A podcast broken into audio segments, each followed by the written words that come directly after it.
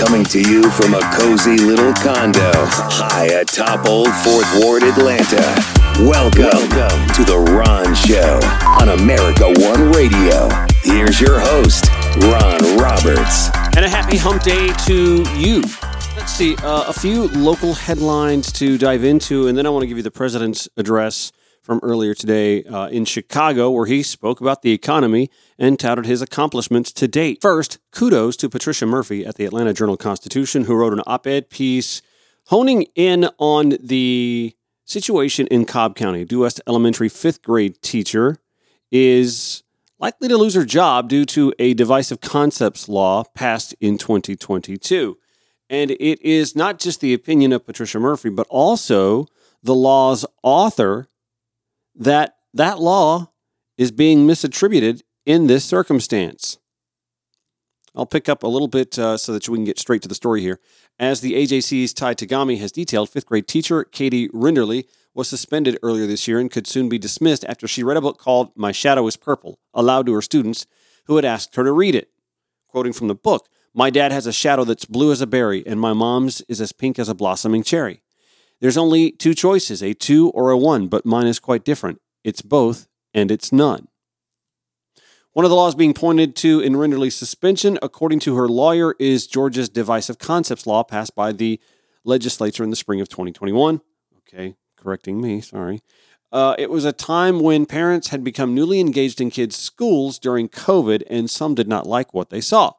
Patricia Murphy continues in the AJC op ed. But a reading of House Bill 1084 shows quickly that the nine, quote, divisive concepts listed by the law are specifically about race and history. Nowhere in the legislation is gender or sexuality mentioned.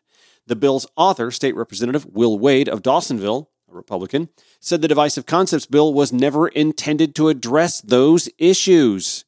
Patricia Murphy's op ed quotes him I think that if somebody, a teacher or someone, has indicated to this educator that the law that is being used to potentially have her dismissed is House Bill 1084, I think they don't understand what House Bill 1084 does, or they've been misquoted.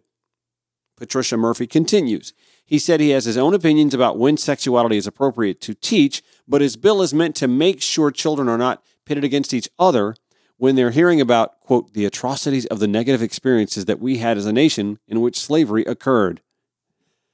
I could have an entire segment on the insipidness of that, but I'll stick to the story. Murphy's op ed continues Wade's bill was one of three laws passed that year laying out what schools can and can't teach, but it's hard to see exactly how any of them apply to Rinderle.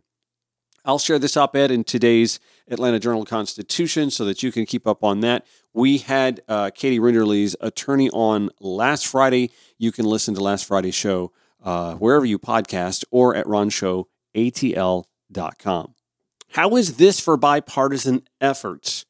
The state of Georgia's Ethics Commission decided earlier this week that political candidates and those currently in office seeking reelection can use campaign money to pay for caregiving expenses while they're out on the campaign trail or doing work related to the office that they're in. That means childcare expenses. That can also mean caregiving expenses for sick or elderly parents while said candidate or politician is on the clock.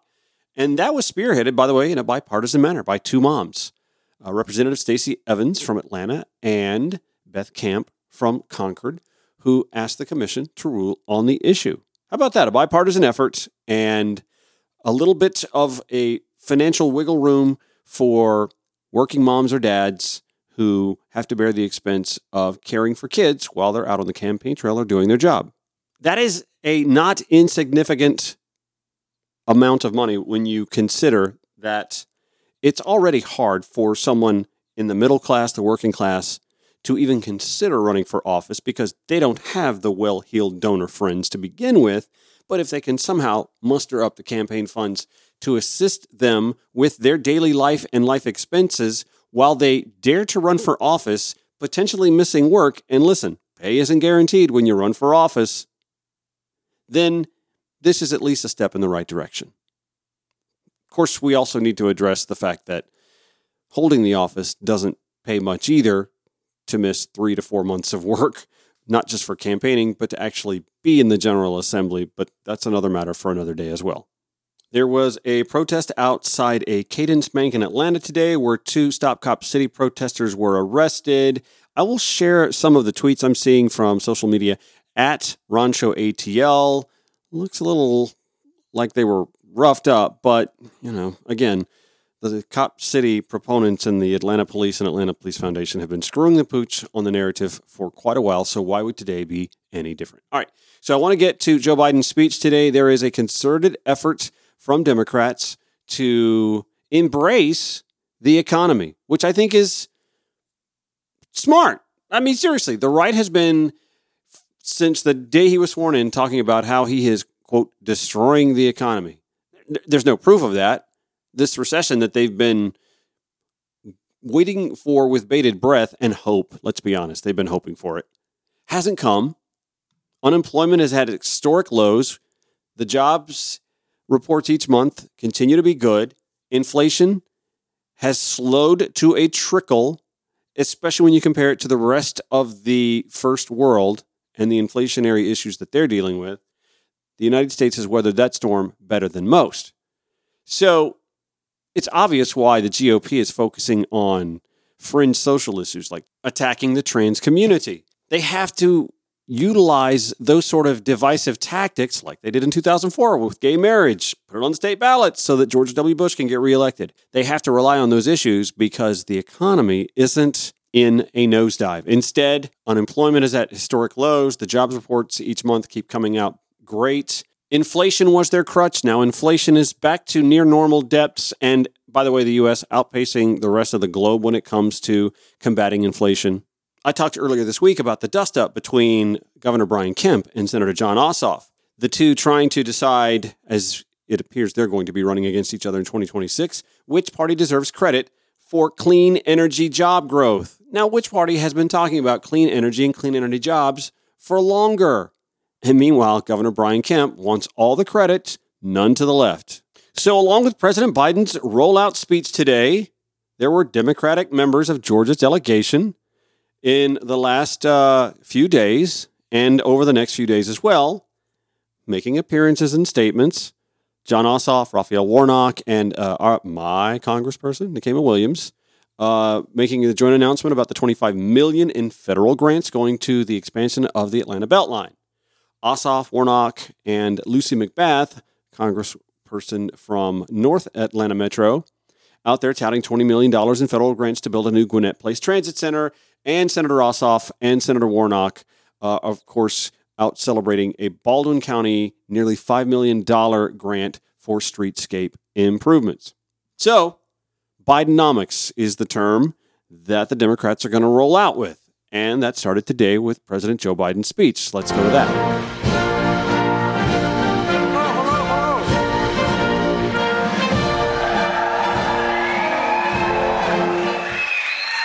Thank you all very much. And Bob, thank you for that introduction.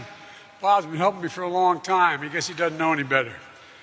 And uh, speaking of help from a long time, a brand new guy in town, a guy who uh, I told him that being married, I think, is the toughest job in America.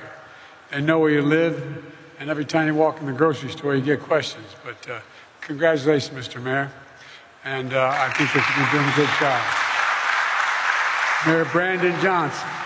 Look, uh, you know, uh, there's a guy that helped me more than I can say this without equivocation. Helped me more than anybody in America get elected last time. Single person, your governor. He stepped up, he raised money, he raised support. Governor, you're the best. Thank you for being such a good friend. I really mean it. I like hanging around with heroines like Tammy Duckworth. Tammy, God love you. You're the, you're the best, too, I tell you. But you know what? Uh, my good friend Dick Durbin, and he is a good friend, we've worked together a long, long time in the United States Senate.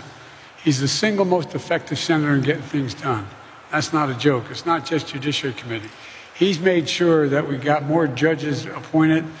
We, we've appointed more African American women to the exec, to the uh, to the federal bench than any other, every other president combined. And he got the first and brightest Justice Ketanji Brown. He Got, I said I was going to put a black woman on the court, and he put her on the court for me. He put her on the court for me. Dick, you really are the best man. And by the way, when I have questions about just about any, anything at all beyond the Judiciary Committee, I still call him anyway for his advice. So thank you. And uh, Representative Danny Davis. Danny, you've been a good friend for a long time. He's always there. And to all the elected officials, member of Congress, elected officials here today, thank you. Thank you for the welcome and welcome me to Chicago. You know, first quarter of the 20th century, the poet Carl Sandburg described Chicago as a city of big shoulders. A city of big shoulders. He was describing the big shoulders of a working class American town who were building this city. Same time, building the middle class. I'm here in Chicago today for the first quarter of the 21st century to talk about the economic vision for this country. The economy that grows the economy from the middle out, the bottom up, instead of just the top down. When that happens, everybody does well. The wealthy still do it, everybody does well. The poor have a ladder up, and the wealthy still do well.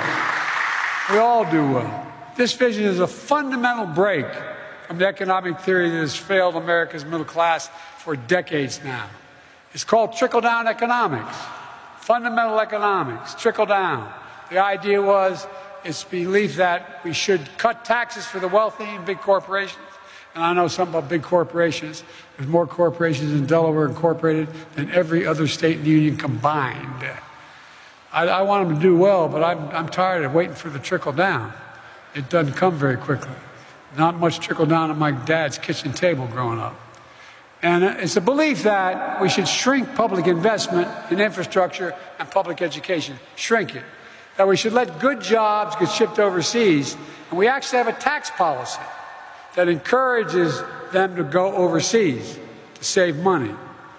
We should let big corporations amass more power while making it harder to join a union. I meant what I said when I said I'm going to be the pro, most pro union president in American history, and I make no apologies for it.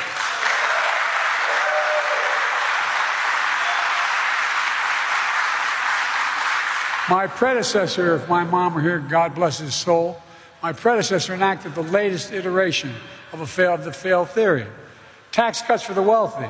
It wasn't paid for, and the estimated cost of his tax cut was $2 trillion. $2 trillion. Now Republicans are at it again, pushing tax cuts for large corporations and the wealthy and adding trillions of dollars to the deficit. Trillions. Folks, let me say it as clearly as I can. The trickle down approach failed the middle class. It failed America. It blew up the deficit. It increased inequity and it weakened the, our infrastructure. It stripped the dignity, pride, and hope out of communities, one after another, particularly through the Midwest, Western Pennsylvania, heading west. People working as hard as ever couldn't get ahead because it's harder to buy a home, pay for college education, start a business, retire with dignity. The first time in a generation, the path of the middle class seemed out of reach. And I don't think it's hyperbole, I think it's a fact. No matter whether you're a Democrat, Republican, or Independent. I knew we couldn't go back to the same failed policies when I ran. So I came into office determined to change the economic direction of this country. To move from trickle down economics to what everyone on Wall Street Journal and Financial Times began to call Bidenomics. I didn't come up with the name. I really didn't. I now claim it, but they're the ones that used it first. I got asked by a press person this morning, getting on a helicopter in Washington, why, when I asked you about Bidenomics a long time ago, you said you didn't know what it was. I said, I didn't name it Bidenomics. I didn't realize the economist in the Wall Street Journal did. But I think it's a plan that I'll, I'm happy to call Bidenomics. And guess what? Bidenomics is working. When I took office, the pandemic was raging and our economy was reeling.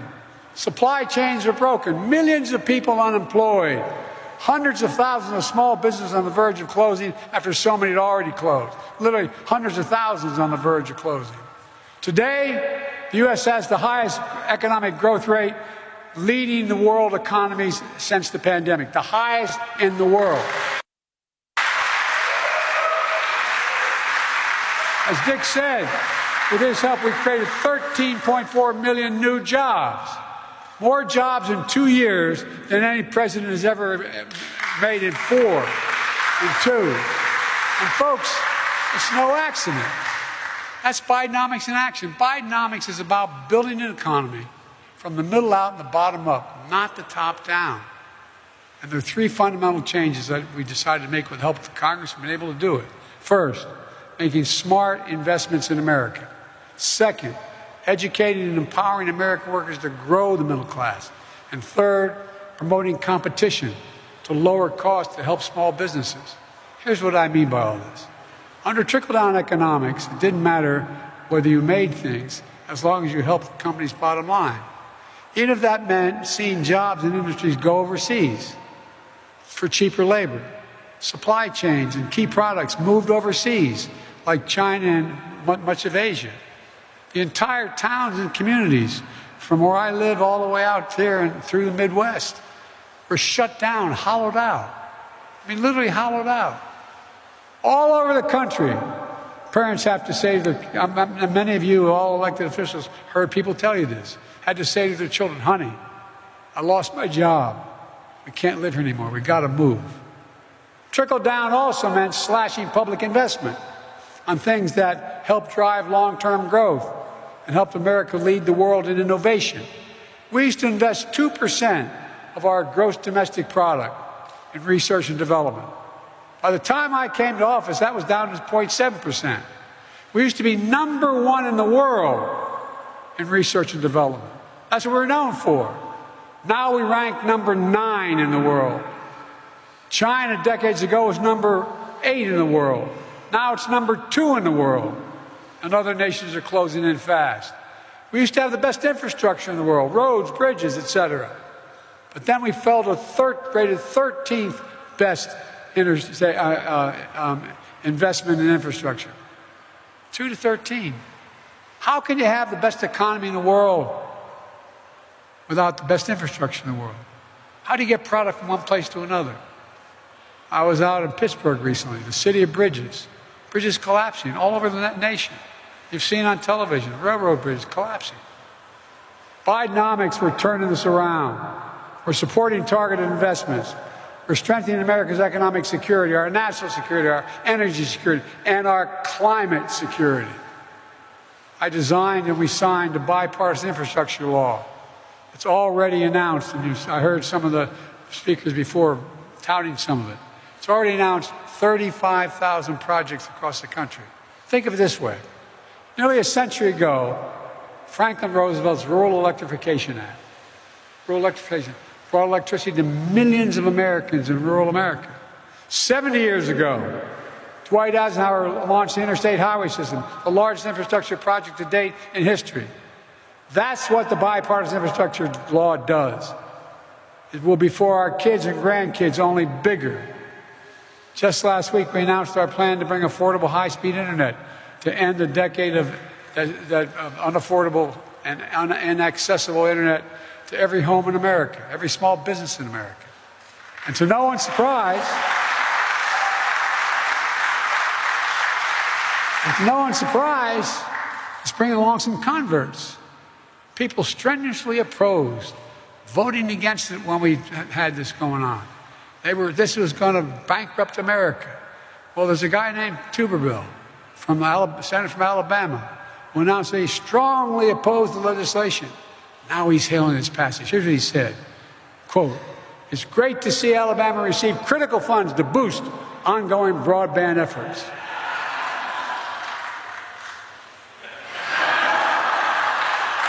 We're replacing every single lead pipe in this country and putting our, health, our children's health back directly. 400,000 schools 10 million homes. We're fixing crumbling bridges, upgrading our power grid, renovating our airports and ports. And Dick, one of you talked about that, how, how important that is for the Great Lakes as well. Uh, last week we reopened I 95 back where I live. And you go up the East Coast, it's a, one of the most important links in the entire East Coast. Well, guess what? Less than we, a guy driving a truck hit a, anyway, knocked down a whole bridge and the whole block, four lanes of the highway. I went up there I said, We're going to get this the number one project to get done. Within one week of my being there, two weeks of happening, tanker trucks that crashed and caused this overpass that, that has 150,000 vehicles travel on it every day and 14,000 trucks. It's critical to our economy. We did it with union workers. We closed all the loopholes. We used all American products, all American materials. We used federal infrastructure project, made in America. Made in America, not a slogan. It's actually happening. You know, when Roosevelt passed the legislation in the 30s about unions being able to be engaged, everybody thinks to just legalize unions. It said we should encourage unions. There was a little provision there that very few presidents paid attention to. It said, buy American. That meant that if a president was given money by the Congress to build, say, a new deck in an aircraft carrier, whatever it was, he or she was supposed to use 100% American labor and 100% American products. It hardly happened. We get exceptions down to 30%, et cetera. I changed all that. We're all now investing in key industries of the future, making targeted investments promote domestic production of semiconductors, batteries, electric cars, clean energy. Under the trickle down economic theory, was that public investment would discourage private investment. Give me a break. We went to see a whole lot of major corporations said, Are you more or less likely to invest if the government invests? Overwhelmingly. They had it backwards. They said, No, we're more likely to invest if the government invests. Public investment declined here at home. Industries that we invented started to move overseas, like semiconductors. I want to remind you America invented these chips. Small computer chips the size of the tip of your finger that affect nearly everything in your life from whether your cell phone functions, your automobiles can be built, refrigerators work, it goes on and on into sophisticated weapon system. It's all in that little, com- without that computer chip, we got a real problem. But over time, we went from producing 40% of those world chips down to 10%. Not anymore. Biden economics means industries of the future are going to grow right here at home. At home. I mean it. Not a joke. Under Bidenomics, we've already had over $490 billion in private investment commitments. 490 billion from U.S. companies and companies around the world coming to the United States of America. Working with our global partners, Americans' investments in clean energy technology are going to reduce carbon emissions, continue to lower the cost of wind. You talked about the wind farm you're talking about. You know, it's already cheaper. Wind and solar are already significantly cheaper than coal and oil. You're not going to see anybody building a new coal fired plant in America. Not just because I'd like to pass a law to say that, it's too expensive. It doesn't work anymore. Solar power is not just here, but around the world. And we used to be the center of building these solar panels. We're coming back and doing it again. America's going to lead again.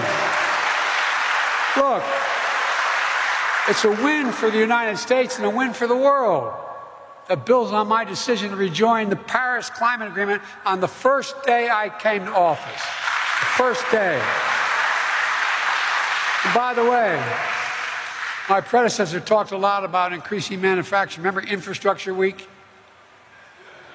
Infrastructure Week became Infrastructure Week and week and week and week and week. It never happened.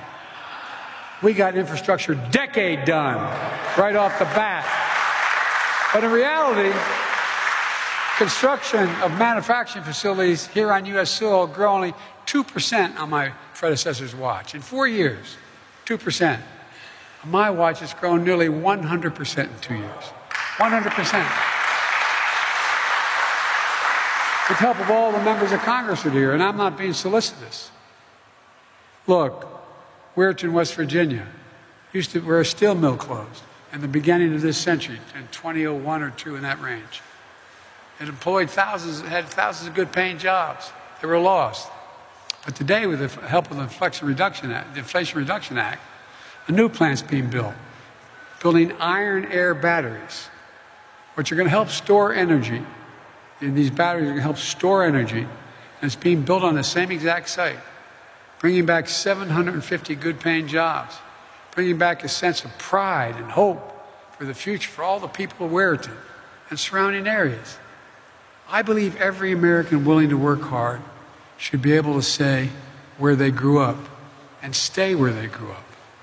That's Bidenomics.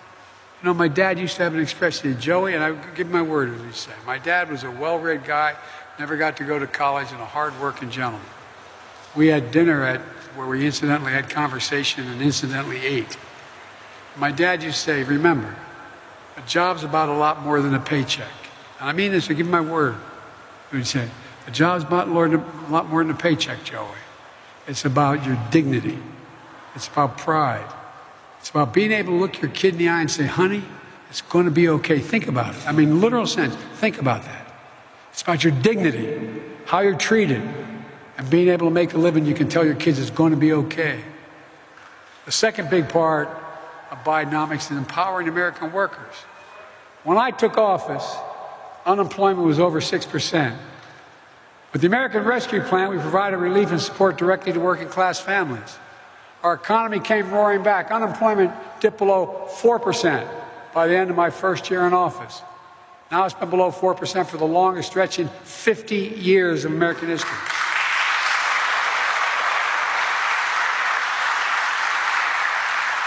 And I must admit, I concentrated on, but we've seen with the help of Jesse Jackson's legacy and a lot of other people here, we've seen record low unemployment for African Americans record low unemployment for African Americans and Hispanic workers with disabilities.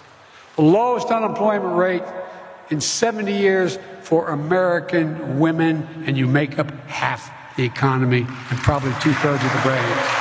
No, really, think about it.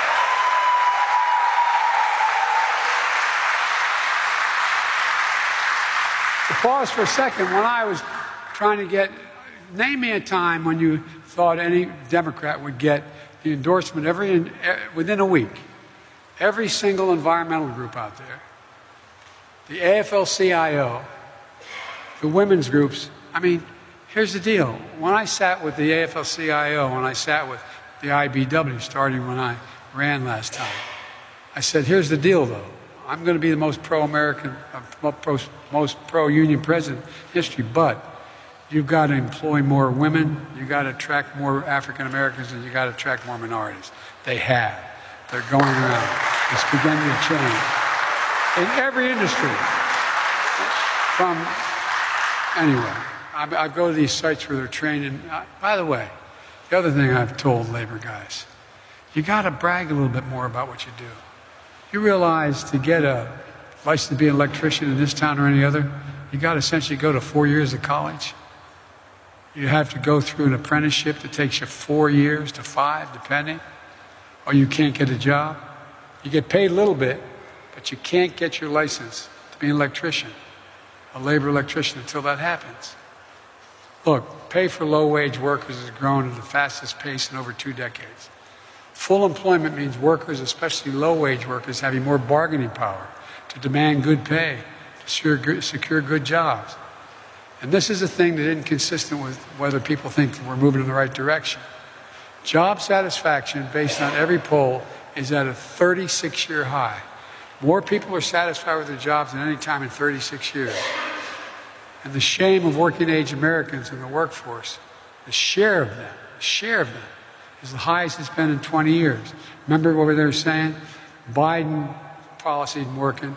He's just paying people not to work. People on the sidelines well, guess what? Every single day in four years before I took office, you may remember, I took a lot of criticism in my presidency. Republicans charged me we were encouraging people to stay home, not work. Well, they were wrong. The evidence is clear. Americans are back to work who've been on the sidelines and they want to come back. We're going to continue this progress and make sure every American has the training and education to participate in this new economy.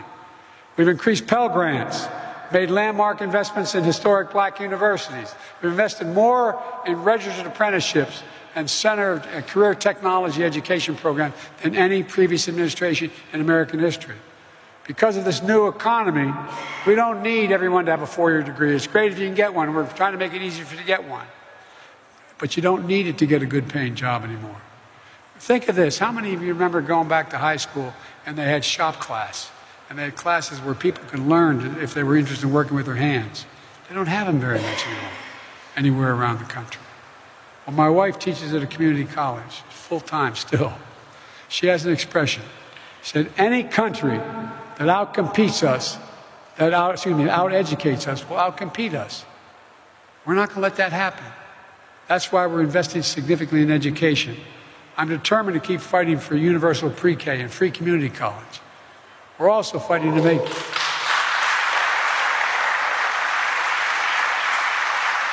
We're also fighting to make child care more affordable because we know one benefit is that it opens up significant opportunities for parents to be able to go back and join the workforce. We're also making it easier to empower workers by making it easier to join a union.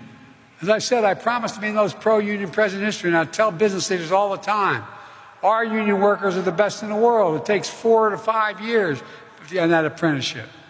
It's like going to college. They'll do the right job on time long term cost for business is less. You know, addressing the 40 year decline in unionization by supporting project labor agreements, collective bargaining, prevailing wage laws. That's the reason today America's support unions is higher than it's been in 60 years. 60 years. And by the way, I met with the Business Roundtable and others. They said, Why am I so pro union? I said, Because it helps you. It really does. Think about it. Total cost of a major project goes down when you have the best workers in the world doing it. Not a joke. It's true. It lasts longer. You don't have to worry about whether that, that socket's going to work. Look, young people are organizing new companies and industries. You know, I've, I've indicated labor, to labor leaders they must expand their ranks. As I said, more women, more minorities. That's what they got to do. Third part of Biden economics is promoting competition. Because when com- companies have to compete on a level playing field, they have to work harder to attract customers and recruit and retrain workers. Some of you business people here know that well. But under the trickle down economic theory, three quarters of U.S. industries grew more con- consecrated, I mean, excuse me, consecrated. I'm thinking I didn't go to Mass. They, they were moving to diminish competition. Well, that may have been things made things easier for big corporations, but for everybody else, it made it harder, more expensive. It got harder for business, small businesses to compete. It stifled integration. It reduced wages for, for, for workers. And it made our supply chains more vulnerable. So, folks, that's been the Republican plan so far. Good for big business, bad for everybody else. It's not even that good for big business anymore. When I came to office with a very different plan, a limited concentration of power at the expense of consumers. The cops are back in the beat enforcing antitrust laws. My administration is working to crack down on what we used to call non compete agreements. We still call them that. These prevent 30 million Americans from security guards to retail workers from walking across the street to the same kind of business and getting a higher pay, getting five bucks more a week or ten bucks more a week. Non compete agreements? It's one thing to have non compete agreements you're dealing with trade secrets. It's another thing when you're doing the same thing of flipping a hamburger and to get five cents more by walking across the street to a different place. We also, we promoted, we're supporting small businesses. You know, Vice President Harris has prioritized providing support and capital for small business owners, including for rural minorities and women entrepreneurs, including through a brand new program that's already helping deliver billions of dollars in growth capital to small businesses in every state. We've seen a record 10.5 million applications, 10.5 million applications, folks looking to start a small business just in the last two years. 10.5. Every one of those applications is an application of hope. Hope. Competition also means lowering costs for consumers. Bringing down inflation remains one of my top priorities. Today, inflation is less than half, less than half of what it was a year ago. and that inflation caused by Russia and by the war in Ukraine and by what's going on. But we knew we had to do more. There's more than one way to bring down costs. Another expression my dad used to use for real. He'd say, Joey, he said, at the end of the month, the question is, after you pay all your bills, do you have just a little left for breathing room? Just a little less for breathing room. All your bills paid.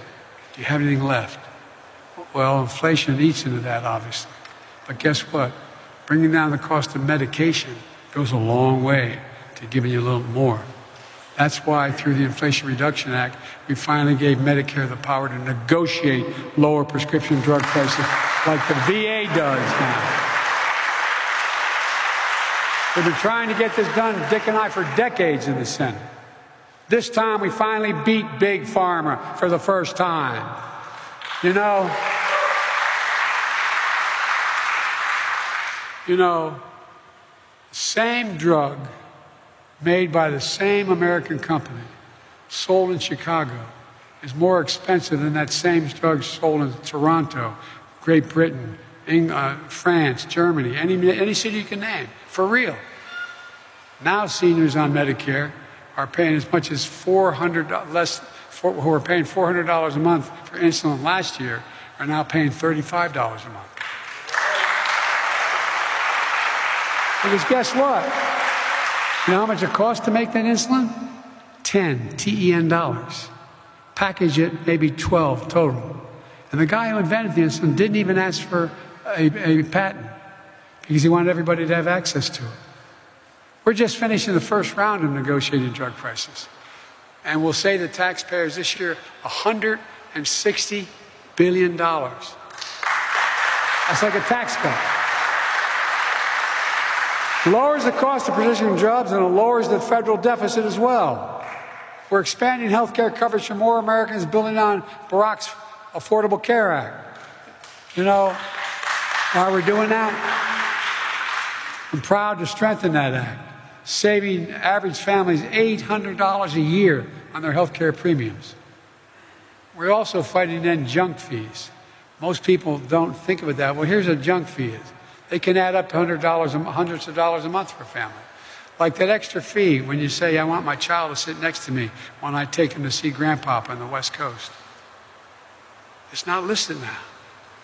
They're listing it now. Hotel resort fees. You don't realize, you're not told they're going to be, the, you know, that ad in television? Mine is $200, his is 180. Well, guess what? Or the one that bothers me the most is overdraft fees for banks. The banks made $7.7 billion a year on overdraft fees. You overdraft a check, you get a penalty. It's one of the leading bank presidents, God love him, he's passed away, but he had a, he had a, a yacht the name of the yacht was Overdraft. Swear to God. Well, guess what? There are going to be no more overdraft fees. Folks, we're doing this, doing all this, reducing the deficit at the same time. Just in my first two years in office, my team and I have reduced the deficit by $1.7 trillion, more than any president has just in two years. And the budget agreement I negotiate without having to give away anything of consequence reduced the deficit by another trillion dollars. You know, reversing 40 years of Republican trickle down economics that helped few but hurt the middle class, it's going to take some time. But we're in, but we're in a place where some big pieces, and we're moving in a direction where we can get some more done and people will see it what I'm doing, and I knew I'd have to do this. All those major legislations we pass, people go, that's great, but it takes time to get it out in the field. It takes time for them to see it. And I'm not here to declare victory on the economy. I'm here to say we have a plan that's turning things around incredibly quickly. But we have more work to do. For example, does anyone here think the federal tax system is fair? Raise your hand. No matter how much money you make. We're going to make it fair by eliminating loopholes for crypto traders, hedge fund managers. Big oil made $200 billion last year and got a $30,000 tax break, $30 billion tax break. We're going to get billionaires to pay up a little bit, at least the minimum tax. You know, When we, when we began, there were 750, before the pandemic, 750 billionaires in America. Now there are 1,000. You know how much their average tax is? They pay federal tax? 8% taxes. No billionaire should pay lower tax rate than a school teacher, a firefighter, a cop. I mean, this is.